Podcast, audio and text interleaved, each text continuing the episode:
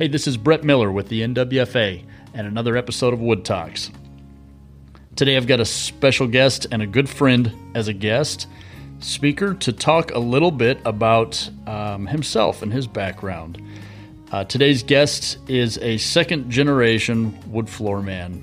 Um, he got into this industry in the summer of 1976 when he was 12 years old, working for his dad, as he and his brother did up in uh, in Illinois.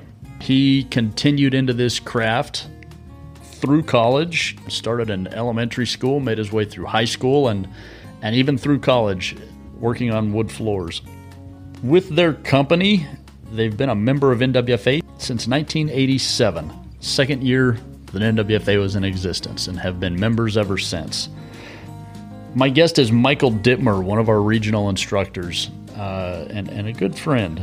Michael really uh, gives a lot of credit to those in our industry who have been giving of their knowledge and expertise for so long. Individuals such as Tom Piotr and Chuck Crispin, who you know really passed on their legacy and their knowledge to allow the rest of us to continue learning and teaching to keep the craft alive. Mike has also been one of our regional instructors when we, you know, one of our original regional instructors when we first started this program back in 2013, I believe. With all of that, Mike, thank you so much for joining us.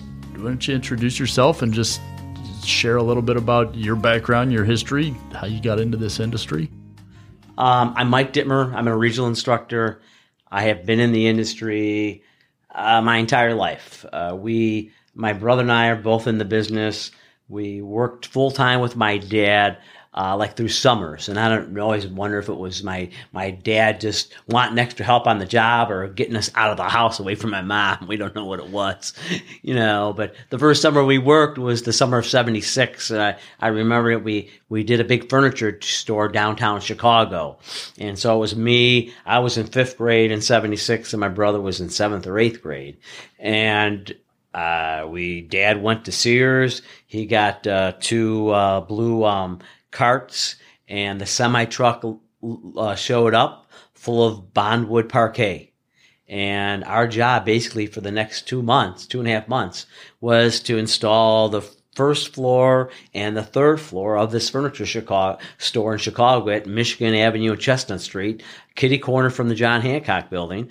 And, and that's what we did all summer. We would go down there every day of the week and we had a system and, you know, we'd be installing one section and then the next section would be sanding and staining and then the next section we'd be giving it a coat of wax.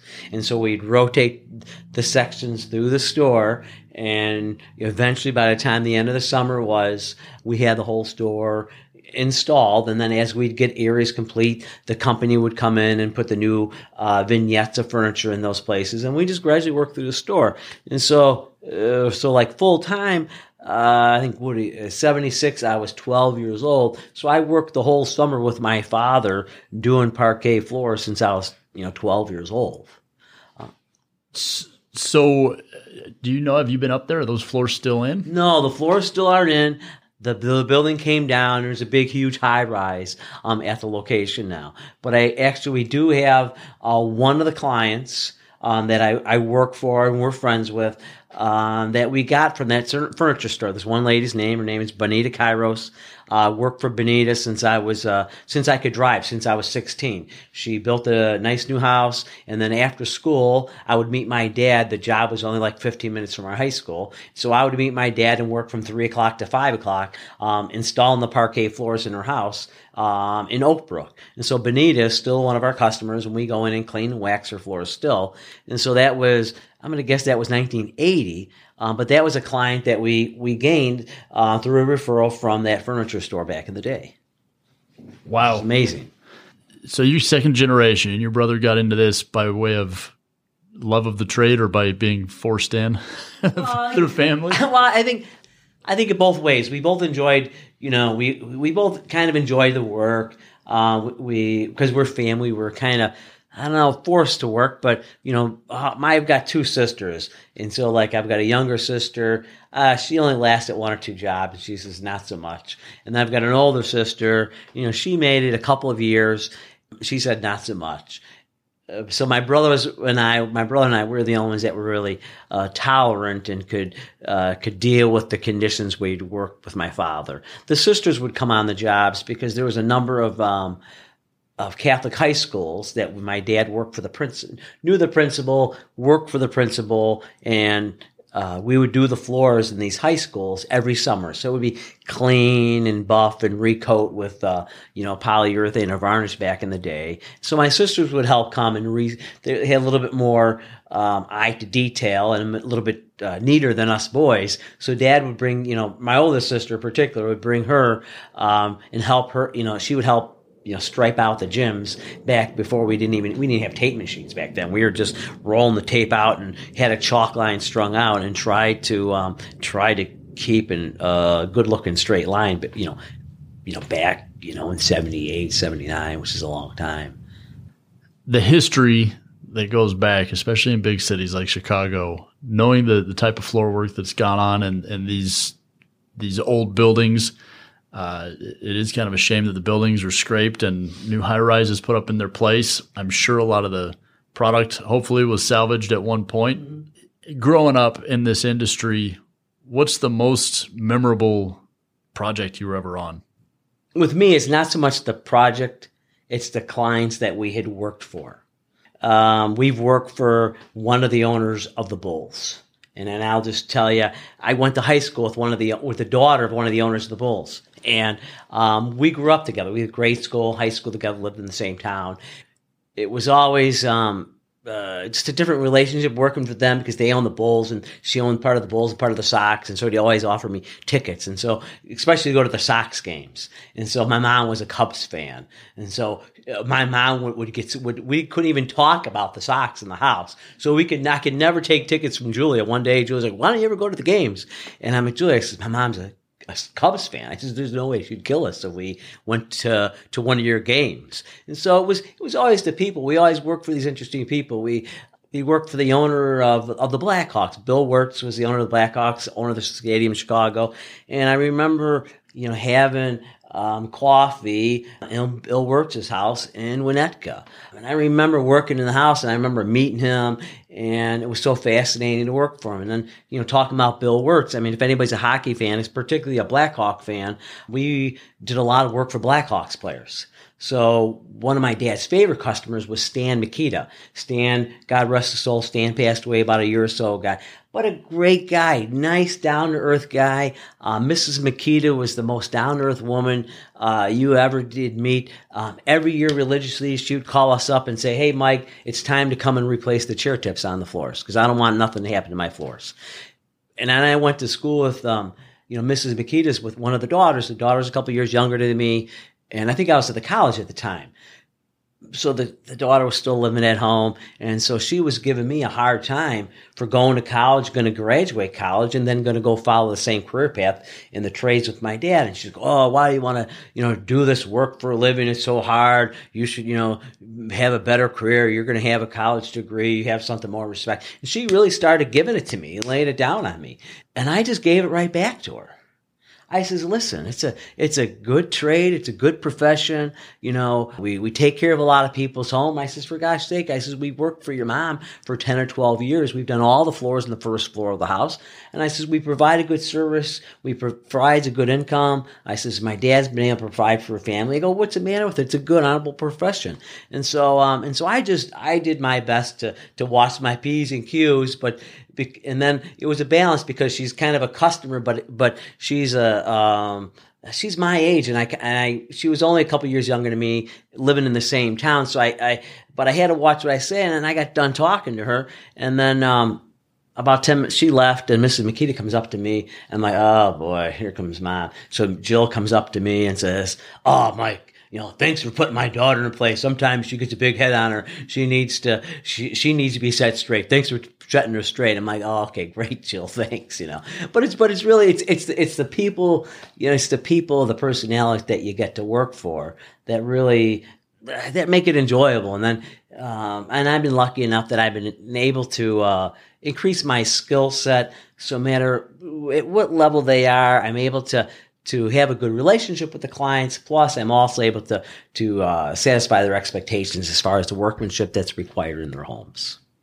It's a perfect scenario, and, and and you hit on something that I think is so important, and that's that you know a lot of uh, well today specifically. You ask my kids, I'll I'll talk to them just about every night if they let me about what college means the the fallacy that every kid has to go to college and what the schools are pushing on every kid has to go to college or else you're not a successful person in this in this world and talk to my kids about how I preach to them just about every night but I think what's so important is something that you just said when you were speaking with Miss Mikita's daughter about standing up for the industry and, and the craft that you love.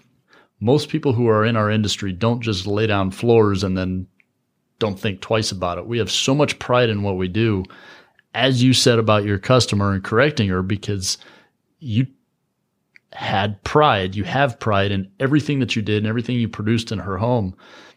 Our industry is also filled with people that have college degrees and have gone down a path of being engineers or lawyers or name the other trade and have gotten out of it and come to our trade because they appreciate working with wood and they appreciate that satisfaction that you get when you complete a floor. What's your best advice to somebody who might get that uh, I won't call it a lashing, but might get that that customer that questions your integrity as a as a mechanic, as a professional in this industry. Um, if if they're there to actually question you as your as a person, as a professional, as somebody that maybe isn't doing as good as they think you should be doing, what kind of advice would you give somebody if they if they run across that? Because I know we all have. The the thing that I strive for, and this is myself, and I've just you know got a lashing from a customer just in the last two days because she's thinks that I didn't do a good enough job on her job. It was a rough old floor. It was a antique heart pine subfloor. Had three layers of linoleum. Every two inches on a two inch grid, there was a tack in the floor. And so uh, she didn't think we pulled enough tacks out. We didn't get enough tacks out of the floor. And so I've learned the older that I get to, um, to don't immediately attack. Just uh, take it in and let it sit in you for a little bit. Think about it and don't react harshly, but just react subtly and calmly and and give them your side of the story and try to to show them a picture of how and why you've done the best that can be done on that job. Um, but but never lash back. Always um, go back as, as gently as you can but still stand up for yourself. Don't let them bully over. But then again, but you need to be convincing and you need to, and I try to, to verbally draw them a picture so that they understand, well, ma'am, uh, the reason why those staples are still on the floor is because they were pounded down in the, into that wood after that first layer of linoleum, and there is two more on top of that. Because and then he explained how the sanding process works. So that listen, we cut it with 16, then we cut it with 40. If we would cut it with 16 and 40 grit on our drum sander and those staples were still up, they would wreck my drum. My drum cost $800. Do you think I would wreck an $800 drum for a $900 job? I don't think so, ma'am. And you try to paint them the picture of, of, of the reasons why, and you be as gently as you can about it. And so when people question your integrity and your craftsmanship, you say, oh, well, you know, I have been in this trade, you know, full time since I graduated college in 86. Um, I haven't ran my own business for 24 years successfully because I'm I'm I'm doing a bad job. I'm going to training. I'm learning new techniques and new so I can give you as the customer the best that I can. I just I don't do the same thing I did five years ago, nor do I do the same thing I did 10 years ago. So I'm always improving my craft to offer you the best. And I says, and that's, you know, that's why I'm a crafts person. I don't, I just don't go in and, and out and do the same job for 10 years. I completely always try to improve what I do to make today's job better than I did five years ago. One of my one of my we were talking about favorite stories. One of my stories we uh, we did a dining room for a lady. We gave it the final coat, and um, you know, it's time to get the check. And she goes, "Ah, oh, I got one question, Mike." And I go, "What's that?" She goes, "Oh, come over here into the kitchen." And in the kitchen we did five years ago. She goes, "You know, I, I like, I don't like this threshold over here in the kitchen." And I said, "What do you mean? I don't like the way it looks." I'm like, "Well, what's the matter?" Well, well, come up here to the foyer and then to the dining room. You just did. And I said, "I said, yeah." I said, "That looks a little bit nice." Well, why didn't you do that in the kitchen? And so then I had to sit there and I had to think, and I had, and it took me like a minute to kind of to to get my senses together. And I said, "Well," I says, "Here's the best way I can describe it." I go, "You're a mom, aren't you?" She said, "Well, yes." I said, "Well," I says, um, "I'm kind of like you." She said, "What do you mean, Mike?" And I said, "Well," I says, "Are you a better mom now than you were five years ago?" And she's like, "Well, yeah, of course." I says, "I says yes."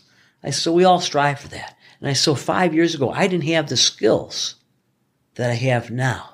And I said, so now this threshold we did here is better than I did five years ago because my skills have gotten better than where I was at five years ago. I says, just like you as a mom. And she's like, oh, okay, I understand now. That's why this one looks better.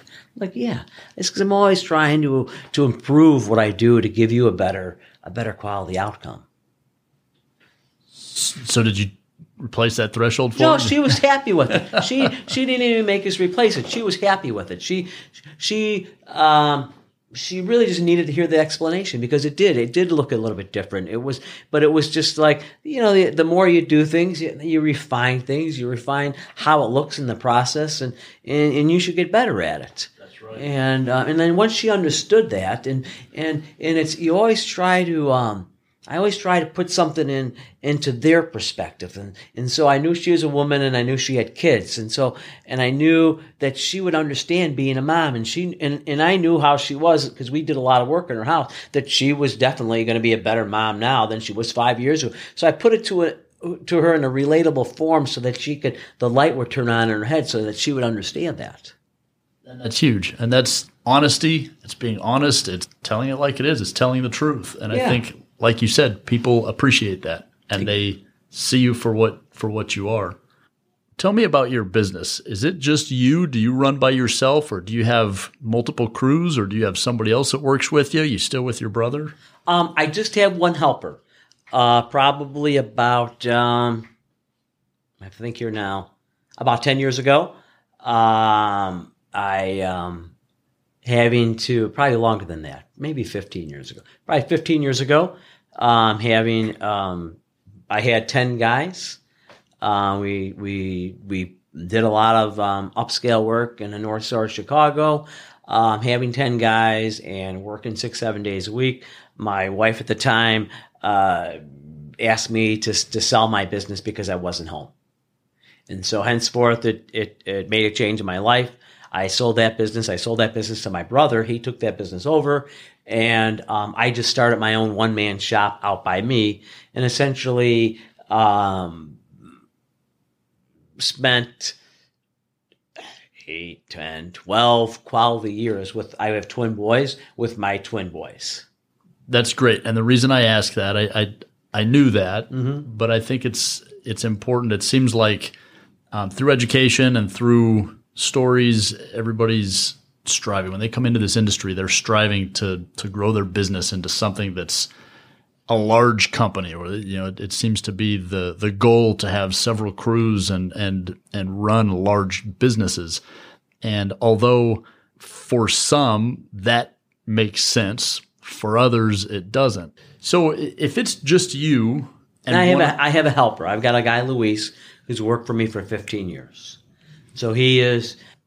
uh, I joke because he's he's better than me because he's fussier than me, and he's fussier than me because he has the employee side of things, and because he have the employee side of things, he makes sure that everything's perfect, hundred percent, so that he doesn't have to catch anything from me. So he's even fussier than me at doing the jobs. And so he's got a great personality. He's a skilled craftsman, and um, and then just the two of us that um, that do the jobs. We do them all from start to finish.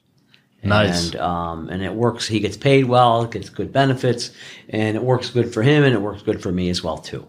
And so it just it it you know my income isn't as great um, as when I had the ten guys, but um, the scale is well on my better on my side now because I have a much better quality of life now because I'm not running as hard and not babysitting as hard. So the the offset of the income versus quality of life is is a whole lot better for me. I mean, a couple years ago, uh, my son Joe was in a very bad car wreck, and so because it was just me and Luis, you know, I could I toned things down for three months you know, we probably did 40, 50 doctor's appointments, my son and Joe and I did. And so I was able to, to lighten off on the work and just keep enough to keep me and Luis kind of going so I could concentrate on making sure my son Joe got the help that he needed and got back on his feet and got back into school. Um, and that offered me that flexibility to be able to do that. If I was, if I had the, the 10 guys, um, I wouldn't be able to do that. And so I was fortunate enough that um, with just me and Luis to be able to, to to to tone things down and to take care of my son. Yeah, our industry is a hard industry. It's it's hard physically for us. Um, how do you keep in shape? Um, with me, I'm I'm I'm lucky. my sister is luckier still. I've got a younger sister. She's ten years younger than me, and so she um, she lives on Maui and you know she uh, she's got the island girl life mentality. So she's in shape and she takes care of herself, watches what she eats, and um, because she grew up, you know, at the house with all the rest of us, and she knows how hard of work that we have to do for a living. And so probably it's about 15 years ago now. Uh, my you know sister's been on the island. Uh, she started pushing me that I need to really start taking care of yourself, Mike. And uh, I'm like, what do you mean, Marie? You need to start going to yoga. You need to start exercising. I'm like, what do you mean, Marie? So she, you know, started pushing me hard on it. And so I said, okay, Marie. So then I, um, there's a yoga studio in town and I started going to yoga classes. And then I, you know, so um, this has been 12 or 15 years now. So I'll go to classes once or twice a week. Um, a studio class, which is usually an hour, an hour and a half class, and you get a great workout got to, you know, you you help your muscles, you help your body, and um, you also help your brain. It helps you to think clearer and straighter, and helps you to kind of focus a little bit better. Because you know, my brain is is always in in crazy places, and so it just it slows me down a little bit. And then if I don't have time to go to the studio, um, I'll practice at home. There's tons of YouTube videos that you can get, and I've got some people that I I like their routines, and I'll practice either in the morning before work or I'll practice after work, and then um, to to even further that still the to keep me focused and to kind of keep me uh, calm down i i've started meditating for the last year and a half. So i'll get up in the morning have my cup of coffee let the dogs out go sit down and meditate for 10 or 15 minutes um, and then i'm ready to start my day. It kind of clears my brain up because um, you know, we've got uh, 500 feet to sand and finish today. We got repairs to do, um, and then we've got yesterday's job to give a finish coat. So we, so, so I'm not always thinking about that. It just kind of like gives me a little break, do that, slow down, and then I can, you know, get into my day. And it helps my day to move a little bit quicker that way. helps me to organize my time a little bit better that way. And it's been helpful to me because we, we only have one body that we need to take care of.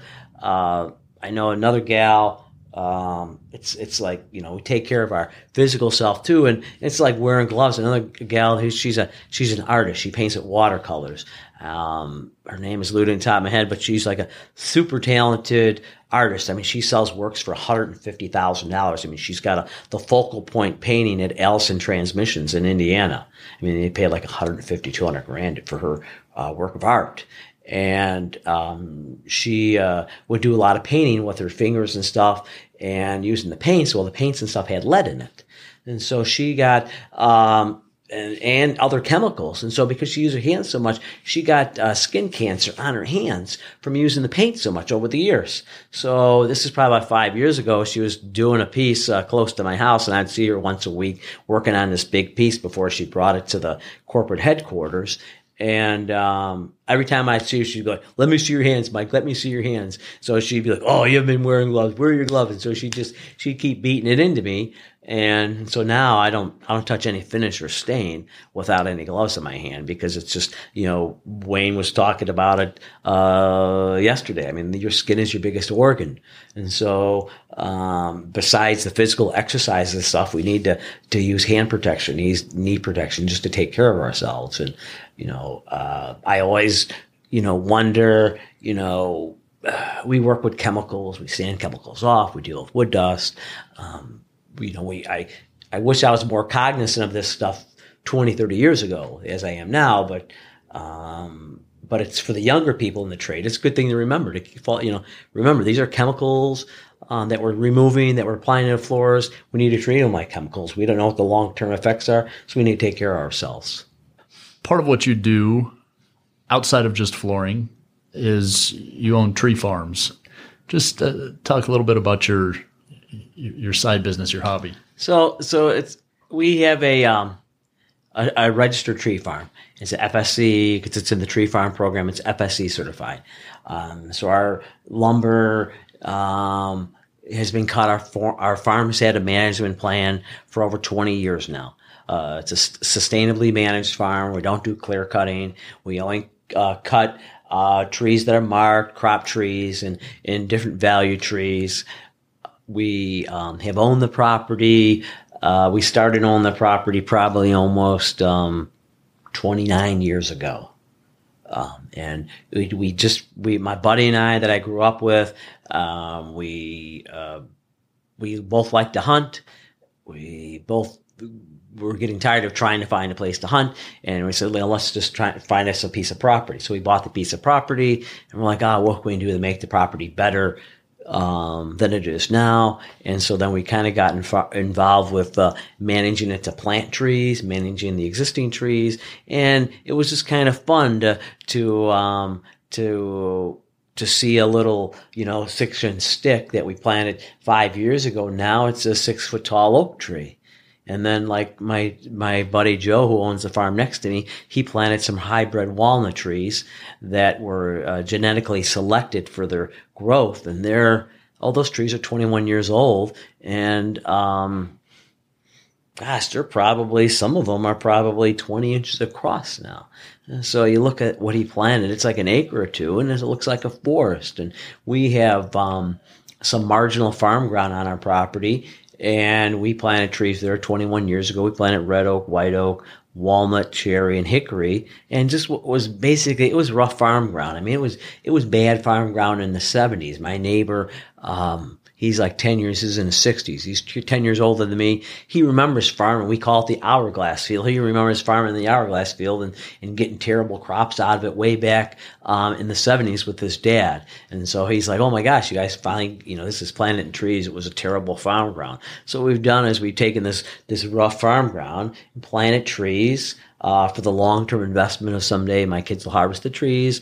And then we've managed the existing timber uh, so that we can harvest some of the trees now. We can harvest them in 10 years and do another harvest in another 10 years. We can do a rotational harvest of those trees that are in the forest.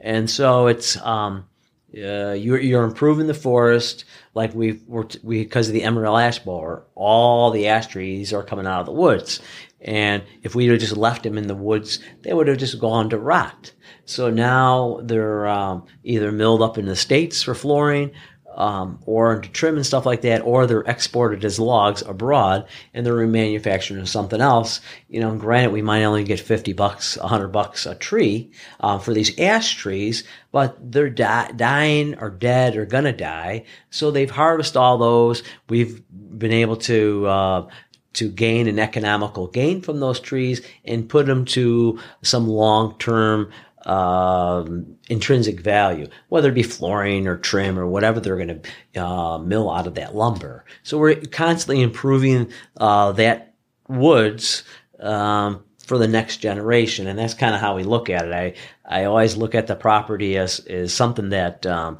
when I go, when I'm gone, I want it to be better than when I found it. And that's always my objective is to, to improve upon it that statement I, I, think is is perfect. I think that's one that um, I mean I've I've lived by that one. Whether it's the homes I live in or whether it's the the floors I leave behind, my objective is to always leave something better or to its best capability um, than when I found it. And and whether it's homes, whether it's a piece of land, whether it's a floor, um, I love I love that theory. That's that's that's key, and it really does speak the story of what our industry is all about. I mean, it, starts with the tree. It starts with that little sapling. So, so this this would be a little sidebar. This is a little sidebar, and this is kind of a it's an interesting story, and it's just like the interesting. It's you know it's about some of the interesting people that I work for. So uh, we did this job probably about um, twelve or fourteen years ago.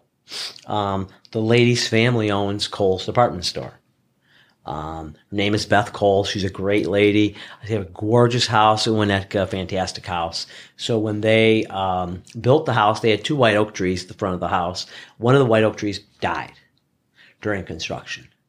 So um, we um, had the uh, tree people cut the tree down and load the tree on the trailer uh, to make some flooring for her master bedroom um, out of that white oak tree that came from the front yard of her house.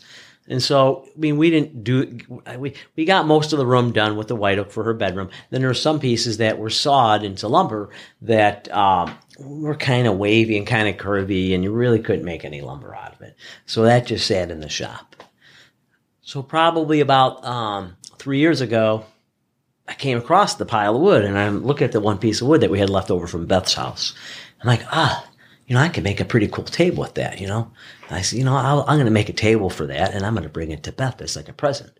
So, um, I worked, you know, for a month and, and sanded it down and, and made the whole table, just like a coffee table, coffee table or a bench. And I made it. And so I called up her I was working up in the neighborhood and I called up the night before and I called her husband up or, or, um, called Gary, you know, I called the house, Gary answered, Hey, Gary, it's Mike Dittmer. Um, I'm going to be up in the neighborhood. I I made this bench, um, from wood from the big tree that was in front of the house. I just want to drop it off at the house. Oh, okay, Mike, I'll tell Beth you're coming. I said, okay. So um, I show up the house at like eight o'clock, ring the doorbell, and Beth answers the door, and she "Oh, oh, um, what are you doing here?" She "Oh, I'm sorry, I didn't, I didn't put the check in the mail because we just had done like a cleaning wax like a couple weeks before." And so I'm like, "I'm like, what do you mean? Oh, I've been sending you a check in the mail. You're here to probably get the check, aren't you, Mike?" And I'm like, "No, Beth." I says, "No." I says, "I says, I don't worry about that." I says, "Um, I says, didn't you talk to Gary last night?" No, I didn't talk to Gary. I says, "Oh, I says, okay, I says, come on out here." And uh, she says, what, what, what's out here? And I, and I show this beautiful, oh my gosh, it's gorgeous, Mike. What, what's up with the bench? And I said, well, Beth, and I told her the whole story. And, um, and she starts to cry in the driveway. And I, and I says, Beth, I says, a gift for you. It just came from your house, from your property. It belongs in your house. She goes, Michael, she goes, even at our wedding, nobody gave us such a thoughtful gift.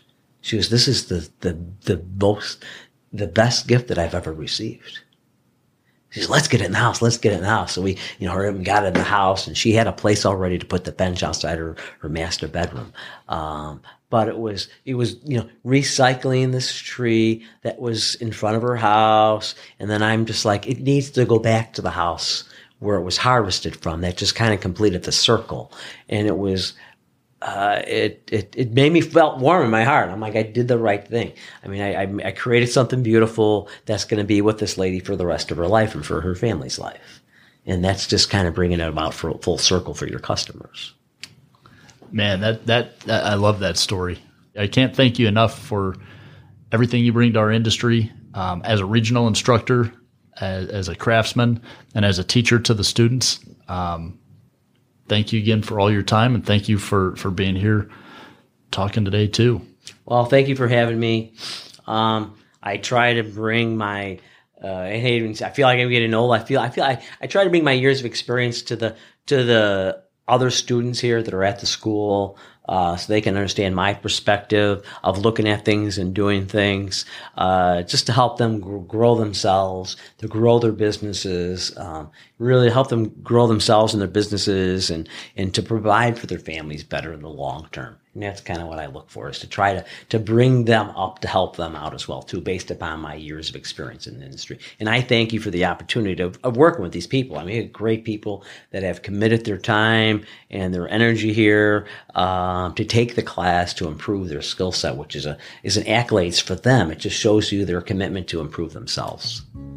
Well, the other thing that you bring to the students into the classes is a sense of peace and clarity, and that's something that um, your expertise speaks right through all of that. So, thank you so much.